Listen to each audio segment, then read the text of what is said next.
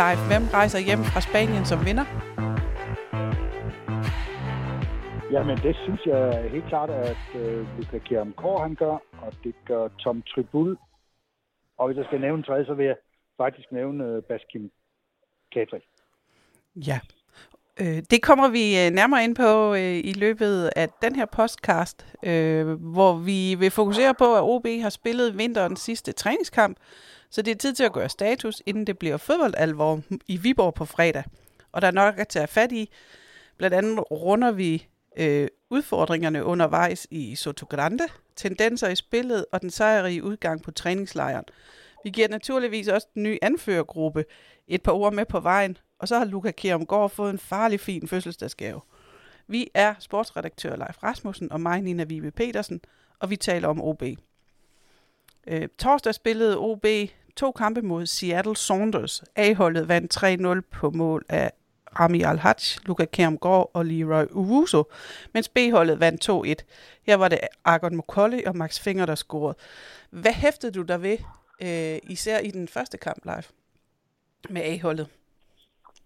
Ja, men det første, jeg hæftede mig ved, og det blev egentlig ved resten af kampen, det var tyske Tom Trybulls utrolig utrættelige arbejde på den centrale midtbane, især når de skulle presse højt på amerikanerne. Altså, ja. Han gik virkelig forrest, og det synes jeg var flot at se. Altså, der er sket noget med ham, siden han kom, hvor han måske heller ikke var i den træning, han skulle være. Altså, her er en ny lederfødt, tænker jeg. Det hæftede jeg mig ved, og så hæftede jeg mig ved, at Bashkim også fungerer udmærket i venstre side, og han leverer et kæmpe stykke arbejde. Og så lurer jeg også på, om det kunne blive sådan en kamp, hvor Luca Kjærgaard han ikke helt slog til, fordi han ikke fik de bolde, han skulle. Men så skal jeg lige love for, at han lavede et angribermål, som er i en absolut topklasse. Ja, og det... På ingen plads. Ja. På ingen plads sparkede han bare op i hjørnet. Ja, fuldstændig. Målmanden så meget forbløffet ud over, at det kunne være en mulighed, det der. Det er tullet ud, som det hedder. Ja, og jeg synes jo, det kom efter en periode, hvor OB havde været på bolden længe, og ligesom havde kørt den lidt rundt fra den ene side til den anden side, og der var ikke rigtig hul igennem, og så lige pludselig var Bashkim fri, og så afleverede han flot til Kjærgaard. Ja, det er også en af de ting, jeg snakker om, at de skal ikke blive ved med at mase på, og blive ved med at presse højt og sådan noget. En gang imellem skal de lige pludselig tage den lidt med ro, holde lidt i bolden, og det var sådan set det, der skete der. Med det resultat, at lige pludselig så var der huller i den amerikanske organisation. Og det var den balance, de vel egentlig fandt i den her kamp, som de snakker så meget om. Og det så fornuftigt ud, at kampen var vigtig for for hele optakten til Viborg-kampen. Altså her, når de kunne se, at noget fungerer, og de har stort set jo fundet frem til det hold, de skal starte med. Altså på fredag, ikke? Ja. Ja, der er vel højst målmandsposten, der kan blive en udfordring, hvis lillemor op i Norge føder på det forkerte tidspunkt. Nå ja, på den måde, det er ja, selvfølgelig, jeg tror. Eller på det rigtige tidspunkt, fordi barnet skal ud, men... Ja, altså det er normalt, så siger man jo, at uden at jeg er gynekolog, så vil jeg dog sige, at normalt går man jo lidt over med det første barn. Er det ikke sådan, man siger? Lidt over tiden. Det er da nok... Det ved jeg ikke, men i hvert fald så... Altså Søren Krogh har jo bare svaret, at jamen, så er det jo godt, at vi har nogle andre målmænd. Ja, jeg kan jo ikke sige andet jo, altså. Nej, hvad skulle han ellers? Nu har de... Hun har sat til at føde den 18, når de skal spille den 16. Ja. Viljas sambo er det jo. Ja. Så det er spændende også i sig selv. Det er det. Nu har de jo... Det var jo så sæsonens sidste træningskampe, der blev... Eller sidste træningskamp, der blev afviklet i går. Hvordan har udviklingen været i de træningskampe? Jamen, den må jo sige sig at være opadgående. Altså, der var for mange mål, der blev givet væk i de første træningskampe også. Først havde jeg mod Pardubice, men herefter er det jo ligesom blevet lukket af overalt, og også på B-holdet. Altså hvor Magnus Nielsen jo indtil 3-4 minutter før tid i går jo havde haft et clean sheet. Så noget er begyndt at fungere defensivt, som de jo lægger meget vægt på, fordi det er en overlevelseskamp, de skal ind i nu. Det er ikke noget med, at de skal spille hæl og tog og flamboyant og sådan noget der. Altså, der skal lukkes af, der skal presses rigtigt, så OB's defensivt ikke bliver overløbet. Det, man må også sige, at Vilja og Myra i målet har bestået eksamen. Det gjorde han ikke mod amerikanerne for Seattle, det er der ingen tvivl om. Er der et par gode redninger, han lige hævede frem der i anden halvleg, hvor de var lidt presset, synes jeg? Ja, lige hans tilstedeværelse, som han fylder godt i målet. Der er noget rigtig godt der, kan man sige. Der var lige inden de to redninger, der var der noget med. Han skulle lige lave den målspark, hvor han bare skulle spille 5 meter hen til en medspiller. Der mener jeg, at han spillede nu over baglinjen. Der var lige sådan lidt, hvad var det? Men så skal jeg lige love på, at han tog advance. Det lyder som en mærkelig finte, og han snød selvfølgelig alle med den aflevering bag. Ja, det er alle, men det var lige været ikke ret godt, hvis de har scoret på det hjørnspark der. Men det gjorde de så ikke. Nej, nu har du talt om defensiven. Hvad med offensiven? Hvordan synes du, den ser ud? Jeg ved ikke, om man kan overleve på 0-0 resten af indtil sommerferien. Nej, men det er jo... Det siger Bjørn Westrum også, det er jo et godt udgangspunkt. Hvis man hver gang spiller til 0, så vil man jo få nogle point overvejs. Det siger sig selv. Men man må sige, at Luca Kjærgaard har jo... Jeg tror, du spurgte mig for et par podcasts siden, om han var løsningen, og der var jeg lidt skeptisk. Ja. Men han har jo i træningskampene vist noget andet. Han har vist, at han har udviklet sig, og så er der også den særlige finte ved det, at nu har han fået en træner, der tror på ham, og som spiller på en måde, hvor hans evner kommer til sin ret. Han fylder jo godt ind i boksen, og nu er det jo ikke længere. Altså under Allen var det jo forbudt at smide en 50-bold ind i feltet. Det er det jo ikke under Søren Krogh.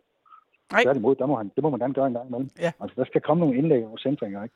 Og det er lige mad for ham. Enten kan han bruge sin højde, eller så kan han er jo god til det med at snuse, hvornår han skal løbe til den forreste stolpe, eller det modsatte, ikke? Altså, og han har jo faktisk en knastør afslutning, når først han kommer derind. Det ser godt ud, men selvfølgelig skal man vil stadigvæk sige, at nu skal vi lige se ham i en Superliga-kamp. Ja. Den er der jo også. Det ved det godt. Men Bashkim har set stærk ud, og Don Deaton, han skal nok klare opgaven i højre siden. Men det ser fornuftigt ud.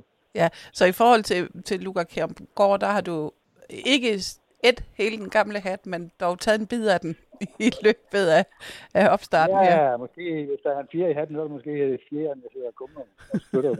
Altså, han har virkelig... Han har imponeret mig, det må jeg sige. Ja, altså, ja, og det sagde du så... Det kan også, jeg bare snakke. Kan også indimellem være et ensomt job, at være, fordi de spiller jo sådan lidt med kun én angriber-agtigt, ikke? Men det synes han administrerer udmærket. Det må jeg sige. Ja. Og nu scorer Max Fenger jo så også på det andet hold i den anden kamp, og han har jo før været rigtig god for OB. Hvor ser du, at han står henne i alt det her? Jamen, jeg ser helt klart, at de har 3 muligheder for den forreste angriber. De har Luca Kjærgaard, Max Fenger, og så har de...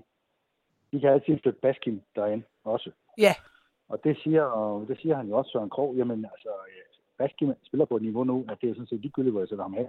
Så skal han nok levere. Ja. Yeah. Og dermed mener han jo alle de 3 forreste pladser.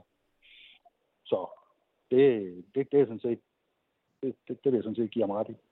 Yeah. Ja. Men den form, man har nu, så er han også stadigvæk i spil til den forreste angriberplads. Ja, men... Når der skal spilles anderledes måske, det ved jeg ikke. Jamen også vel, når Svend Kjøller kommer tilbage, for ham kan du vel ikke lade være at sætte på banen?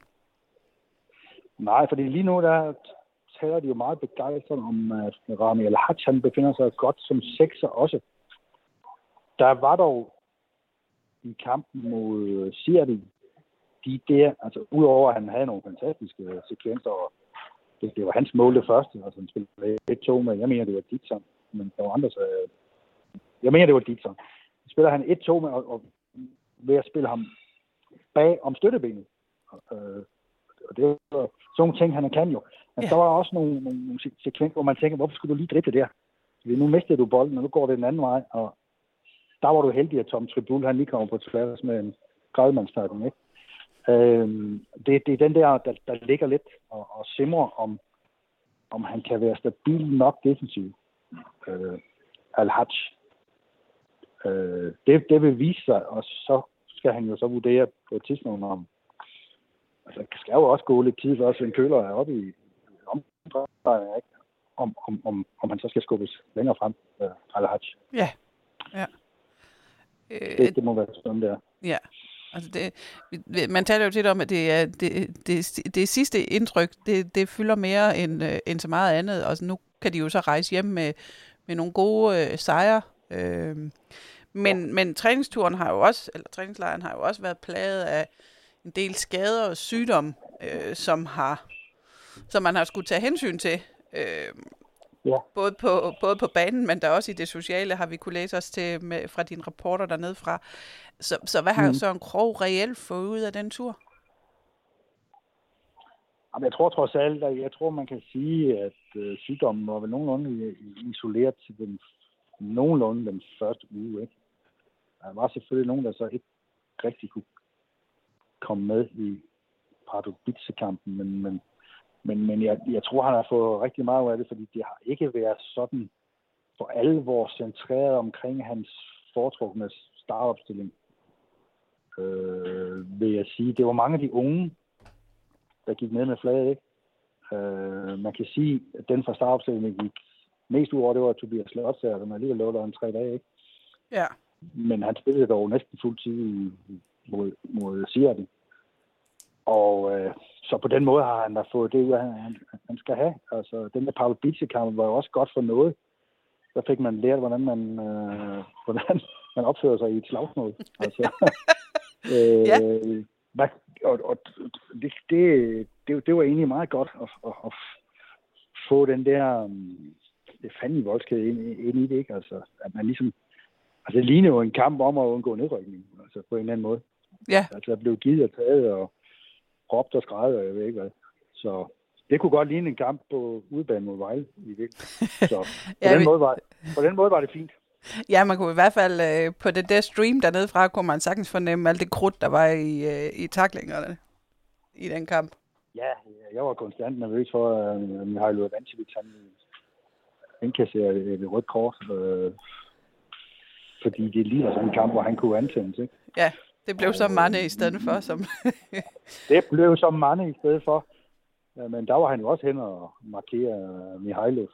Angiveligt, at nu skal man passe på, hvad man siger. Men angiveligt skulle nogen, og det har jeg ikke turde skrive, for jeg har ikke bekræftet, at der er nogen, der vil lægge navn til, at nogle af tjekkernes udbrud mod Mané var af en sådan art, at det ville måske overtræde racismeparagraffen. Okay, altså, ja. Derfor var der rigtig meget tænding til sidst der. Ja. Der blev altså virkelig nogle ting, som måske ikke hører hjemme nogen som helst der. Ja. Men Mihailo, han nåede så også i går, selvom han spillede meget kort tid, han nåede så at få en advarsel også der mod Seattle, ikke? Ja. Altså... Og det kan være, og det kan vi måske komme til at snakke om, det kan godt påvirke hans mulighed for at starte inden med Viborg. Ja. Af min sådan umiddelbare vurdering. Ja, fordi den slags får du ikke med Bjørn Paulsen. Nej, det gør du nemlig ikke. Og i sådan her, de her kampe, du kommer der ikke råd til, at der er en mand, der bliver vist ud efter 32 minutter, vel? Nej, altså, nej. Og det er det der Ivanišević balancepunkt, det er det der med, ja, vi alle elsker hans vildskab, men det skal heller ikke blive så meget, at dommeren får øje på ham, vel? Altså, nej. Det er det, der er balancen. Er han så en af dem, vi talte i starten om dem, der ligesom kan rejse hjem som vinder, og er Ivanišević så en af dem, der kan rejse hjem og i hvert fald ikke har vundet? Han er... Jeg mener, at Bjørn Paulsen får en anelse foran ham lige nu. Ja. Jeg vil ikke sige, at Ivanišević er taber. Det er voldsomt at sige det, men det er som om, han er blevet overhældt lidt af Bjørn Paulsens pludselige opdukken igen. Altså, han har det åbenbart fint med sin kildesæn lige nu, og det er jo så på grund af banerne hernede, og angiveligt har han det også fint med at være fritaget for alle mulige anførerhverv og ting og sager. Så der, han spillede en fantastisk 0-0-kamp mod Dallas for B-holdet, hvor han trak de unge med, og han spillede også godt mod Seattle. Så ja, altså i hvert fald kan man sige, at Bjørn Paulsen er en lille vinder. Ja, og jeg tænker vel også sådan en som Alessandro Mane, han må jo også tænke sit, at når Bjørn Køhler, Svend Køhler er skadet, at det så er tieren, at man foretrækker at trække ned, i stedet for at trække ham ind. Ja, der var fuldstændig ret. Altså, Mané har været langt væk fra sin form, ikke? Jeg tror også, at han er kommet fra Gambias sammenbrud i den der African Nations Cup. Jeg tror ikke, han har spillet så meget. Og så kommer han til den her lejr her, får også ret hurtigt noget småsygdom og sådan noget. Han sagde før kampen mod Pardubice, jeg føler mig ikke frisk. Og han så sandelig heller ikke sådan ud, da han kom ind. Altså, han havde forkerte tegninger i taklinger og dit med datten. Så ja, det har ikke været nogen store træningslejre for Mané. Og ham kan jeg med 100% sikkerhed sige, ikke starter ind mod Viborg, medmindre der sker nogle skader på den centrale netbane, som vi ikke kender til endnu. Ja. Ja. Så, ja. Men han skal jo nok komme, han har jo meget erfaring. Ja. Ja, ja. Og formentlig blive udtaget. Formentlig vil blive udtaget, de tror. Ja, det tænker jeg da også. Da han har gardering derinde på midten, så er han da oplagt. Præcis. Nå, Søren Krogh har jo så også brugt turen på at samle en ny anførergruppe, som i dag består af Bashkim Kadrii, Filip Helander, Tom Trybull og Martin Hansen, og ud af så røget Tobias Slotsager og Bjørn Paulsen. Og det er vist noget med, at de skal rotere, altså så det ikke er en fast anfører hver gang. Hvad sådan skal vi tænke om det? Ja, men jeg har brugt en hel uge på, og jeg har hver dag spurgt Søren Krogh, hvad har du fundet frem til den anfører? Og det bliver mere og mere forvirrende, fordi jo tættere vi kom på en eller anden kamp, jo mindre fik jeg at vide. Jeg kunne godt kun konstatere, at Bashkim Kadrii var anfører mod Pardubice, og Filip Helander var anfører mod Seattle. Så troede jeg jo på, at Filip Helander var valgt, men det er han jo både og. Altså efter kampen mod Seattle, sagde Søren Krogh, så jeg har 4 i anførergruppen, og jeg vælger den på dagen, som jeg føler for, og som gruppen føler for, kan klare opgaven den pågældende dag. Så det er jo et nyt setup, som jeg ikke rigtig kender. Dog er der en eller anden, der har meddelt af. Det gør han også på næstbys U12-hold. Men det her, det er jo noget andet. Ja, jeg har i hvert fald ikke hørt om det før. Nej. Så det er jo spændende. Ja, det er simpelthen jo helt åbent, hvem der anfører i Viborg. Altså med den besked jo. Altså udover, det bliver en af de 3 for Martin Hansen, bliver det ikke, for han når ikke blive klar. Ja, jeg skulle lige til at sige, at der er en, der i hvert fald er ude af spil. Ja, det er han helt sikkert. Ja, men det er jo spændende at se, om det kan virke. Og se det på. Ja. Ja, det kan virke. Altså han har jo lagt meget, jeg kan jo høre på, at han har lagt meget vægt på det der med, at man har erfaring og overskud til også at tage sig af de ting, hvad han måske tænker, at det er fint, Tobias Slotsager har gjort det rigtig fint i anførergruppen, men skal en 18-årig bruge tid på det? Fordi der er jo trods alt noget med, hvordan man taler med ledelsen og med træneren og sådan noget, som kan være en udfordring, hvis man ikke har så meget erfaring. Og så kan det jo også være, at sådan sker det, at Slotsager ikke hver gang skal hives frem til Viasat eller Viaplay, når der er nogen, der skal udtale sig bag. Yeah. Det kunne tænkes at blive nogen andre nu. Ja. Yeah. Og så er der jo også det, der jo er en fra hver kæde. Det kan der måske også være noget fidus i. Og så når jeg kigger på dem sådan fra tribunen, eller hjemme fra sofaen, eller hvor det nu er, jeg følger med, så kan jeg jo godt se, at det er typer, der går forrest. Alle 4. Ja, det er nogen, der ikke skåner hverken sig selv eller omgivelserne. Altså så på den måde er de jo alle sammen sådan den klassisk anførertype. Ja, 100%. Der godt kan dirigere lidt med den ene og den anden, og råbe lidt, når det er nødvendigt, og det der. Ja, og Trybull, han har jo vist, at han må være en stor elsker af fodboldspil, og alle de taktiske nørderier. Han snakker jo fandme fodbold hele tiden. Altså også nede ved buffeten nærmest. Altså det, om det er 4-3-3, eller 3-5-2, eller... Jamen, altså han er jo... Ja, og han vil jo være træner, når han engang stopper. Så det er da en typisk anførertype. Altså, det er det da. Det er det da. Og han har erfaring fra både den ene og den anden liga, ikke? Altså, så ham skal man ikke... han bliver anfører en dag på Superligaen. Måske allerede på fredag. Medmindre han har fået de ulige kampe. Jeg ved ikke, om det er den lige kamp, den der, eller hvad de er nået til. Jeg vil bare sige, at den anfører, der er anfører, når OB vinder den første Superliga-kamp på hjemmebane i sæsonen, er anfører i resten af hjemmekampene. Der vil komme en byste op af ham uden for stadion. Ja, lige præcis. Ham skal vi have i glas og ramme. Ja. Og så er der jo også... Luca Kjærgaard har jo fødselsdag i dag, og tillykke med det, og han har jo fået en gave i form af en kontraktforlængelse på 2 år. Og det var... Ja, det var meget flot tegning, vil jeg sige. Ja.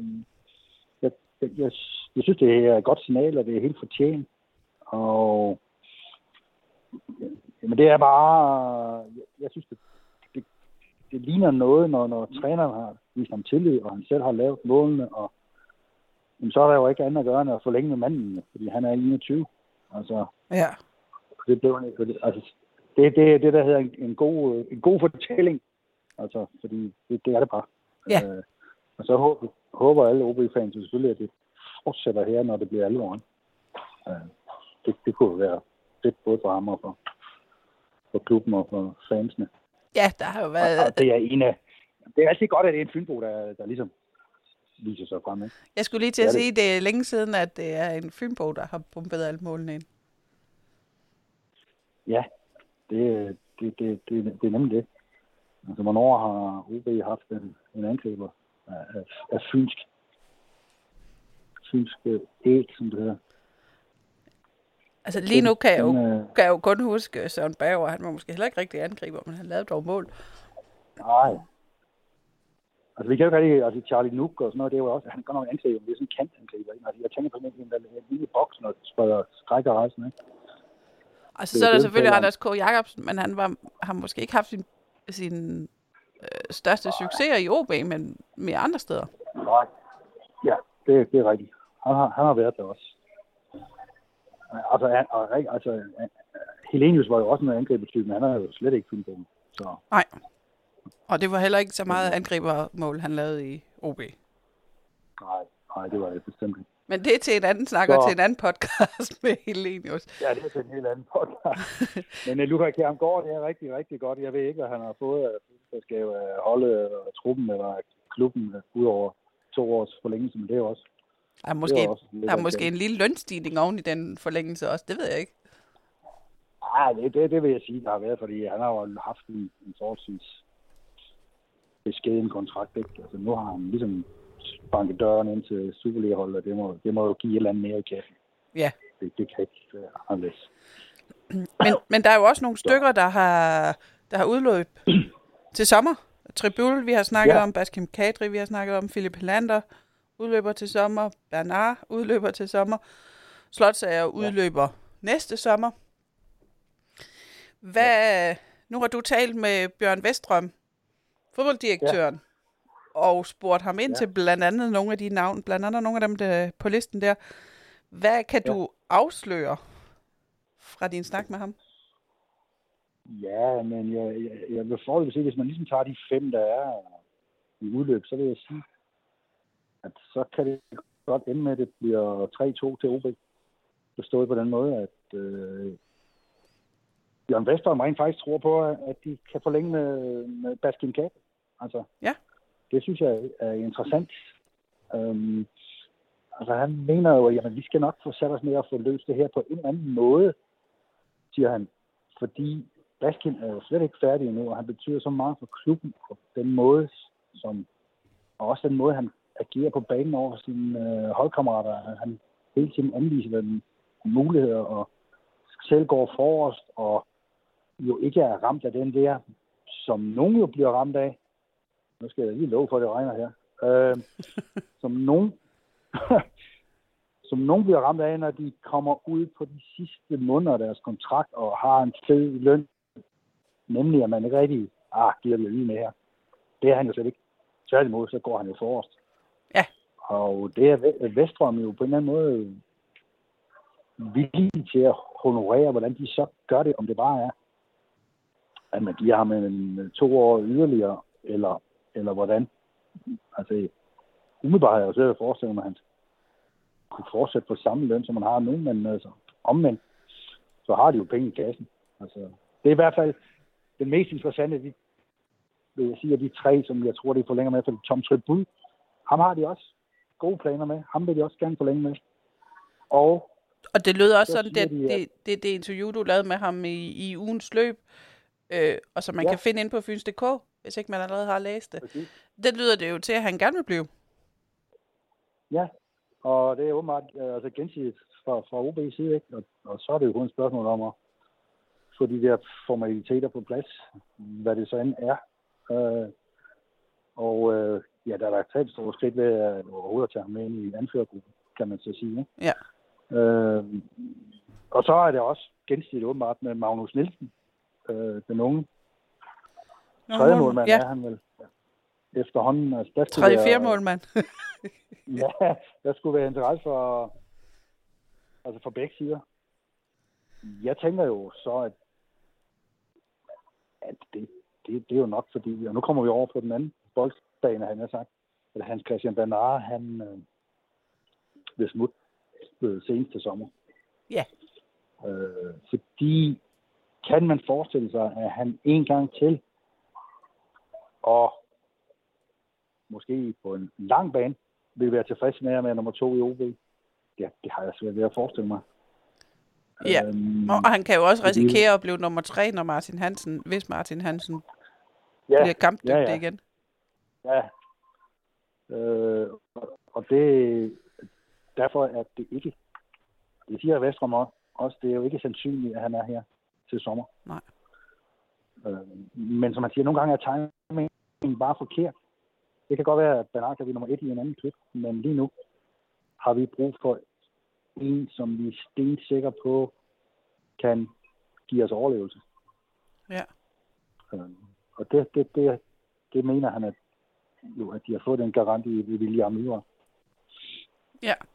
Og så er den anden, de sådan set, de har jo ikke opgivet ham helt, men de er godt klar over, at Filip Helander har jo allerede sagt, da han kom, at han jo nok skulle videre, når det ene år var gået, og hans krop var i orden igen, og han kunne præstere, og det kan han jo nu, når han er kommet på det svenske landshold.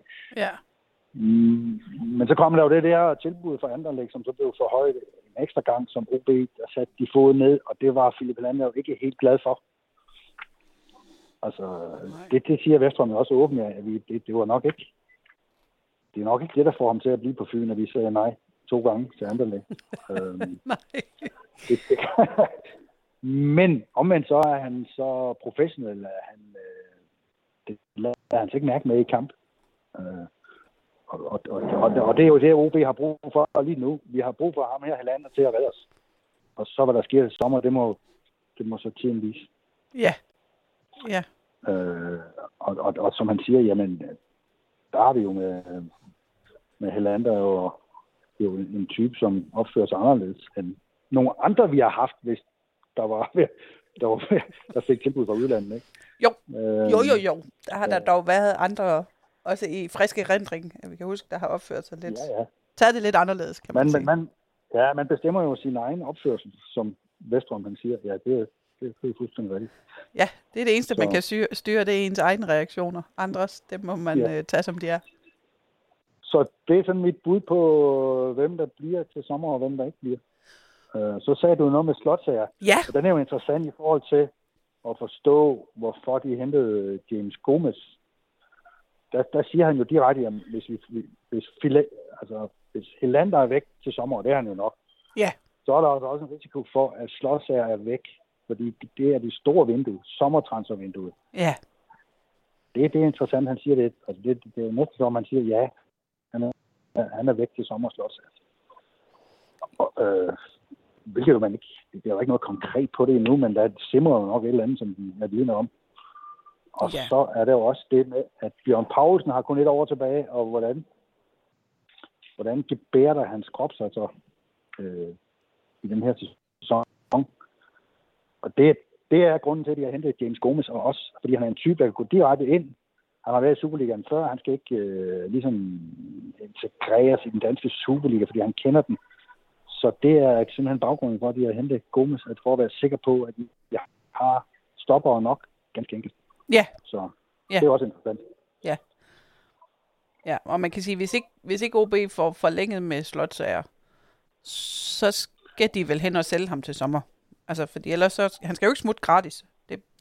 Nej, præcis. Det er han for god til. Man kan ligesom også fornemme... Ja, man kan også fornemme, at det der med at forlænge, det er ikke... Det er ligesom ikke rigtig nogen travlhed med. Ja, skal jeg forlænge. Nej.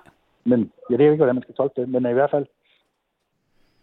fald er der stor risiko, skråstreg chance for, at han skal til det store udland til sommer. Det tror jeg. Ja. Hvad enten vi kan lide det eller ej. Nej, det kan jo også komme an på, hvor han skal hen. Sådan vælger det en rigtig klub i udlandet, så kan det jo være fint. Jeg synes ikke, der er meget ved, men det er sådan en personbetragtning. Der er ikke så meget ved Kartop og Zürich eller sådan noget, vel? Selvom det er en stor klub, så synes jeg, så kan vi jo bedre lide det. Det bliver England eller Tyskland eller en af de hollandske topklubber. Altså. Ja. Sådan er det jo. Så kan vi godt blive lidt... Det er William Tvage eller sådan noget heller. Nej, vi kan godt blive lidt kredsende på andres vegne. Ja, åbenbart. Ja, men jeg tænker, at træningslejren i Sydspanien lakker mod enden, og det samme gør den her udgave af Vi taler om OB. Så Leif, jeg vil bare sige, at jeg er glad for, at du fandt tørvejr dernede i skybrudet. Og var med på en linje herfra. Jeg håber, at lyden har været bedre end i sidste uge. Vi har i hvert fald skruet op for live.